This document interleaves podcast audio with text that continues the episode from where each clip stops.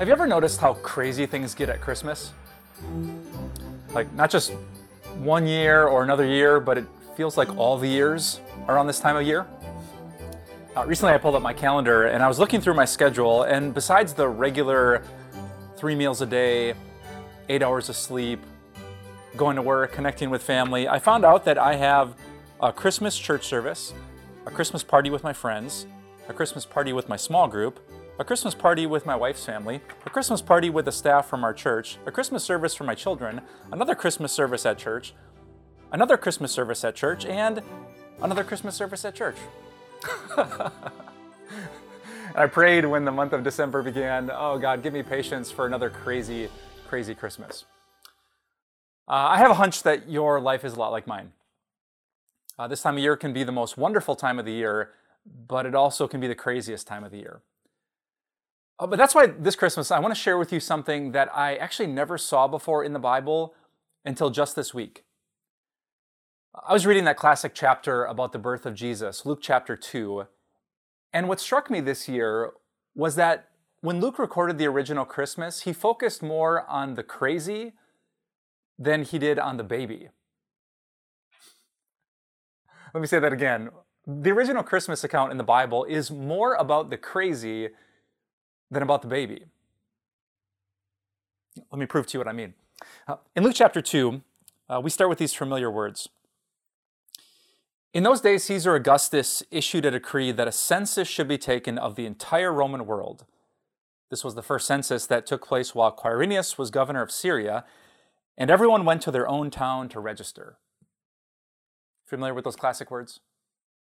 So, Luke 2, great Christmas story, but no baby. Just a very powerful man in Rome who decides he wants a census of his entire empire so he can count the people and control the people and tax the people there are local governors like Quirinius making sure the people have to comply. And here's this little word everyone went to their own town to register. Do you know who everyone included?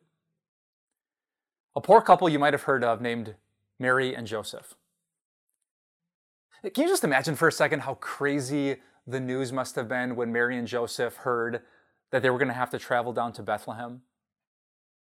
I mean, they were poor fiancés they were planning for a wedding, saving up every shekel and denarius that they had. They didn't have money for Joseph to leave behind his carpentry shop, travel three marathons to the south. Oh, by the way, with a fiancee who was really, really pregnant. Three marathons on the back of a donkey, a 4,000 foot elevation hike back to Bethlehem, two weeks minimum off of work. And why? So some guy way, way on the other side of the empire could count you, tax you, and make you poorer than you were before. That original Christmas was so crazy. And then Mary and Joseph get there, and things are even crazier. There's no room for them in the inn. And you moms out there, can you imagine that? Like contractions coming, Mary's panicking, the pain is overwhelming. Poor Joseph. I just wish I could see the look on his face. And there's nowhere to go, so they find this place where the animals are. And in the midst of all that crazy, here comes the baby.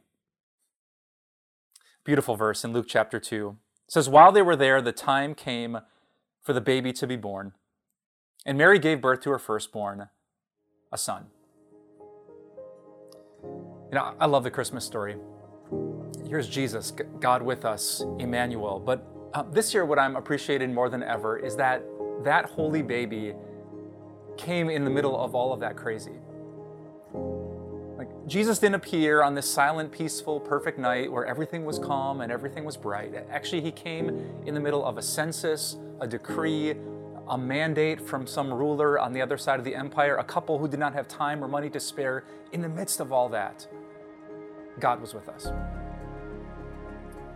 And so when I pick up my calendar, I love the thought that in the midst of all the crazy, the running, the shopping, the planning, the cooking, the Christmas sweaters, the Secret Santa gifts, in the middle of all the madness that you and I can't keep up with, there's Jesus. A baby who came into the midst of the crazy long ago, and a baby who grew up to be our God, who would be with us in the midst of our crazy even today. Here at Time of Grace, we're so grateful that God doesn't stay away from messy situations and crazy lives. He is God right here with us. And whether this Christmas is the, the craziest you've ever had or the crazy hardest that you've ever had, I want you to know this. His name is Jesus, and they called him Emmanuel, which means God with us. So, from everyone here at Time of Grace, Merry Christmas and have a Happy New Year.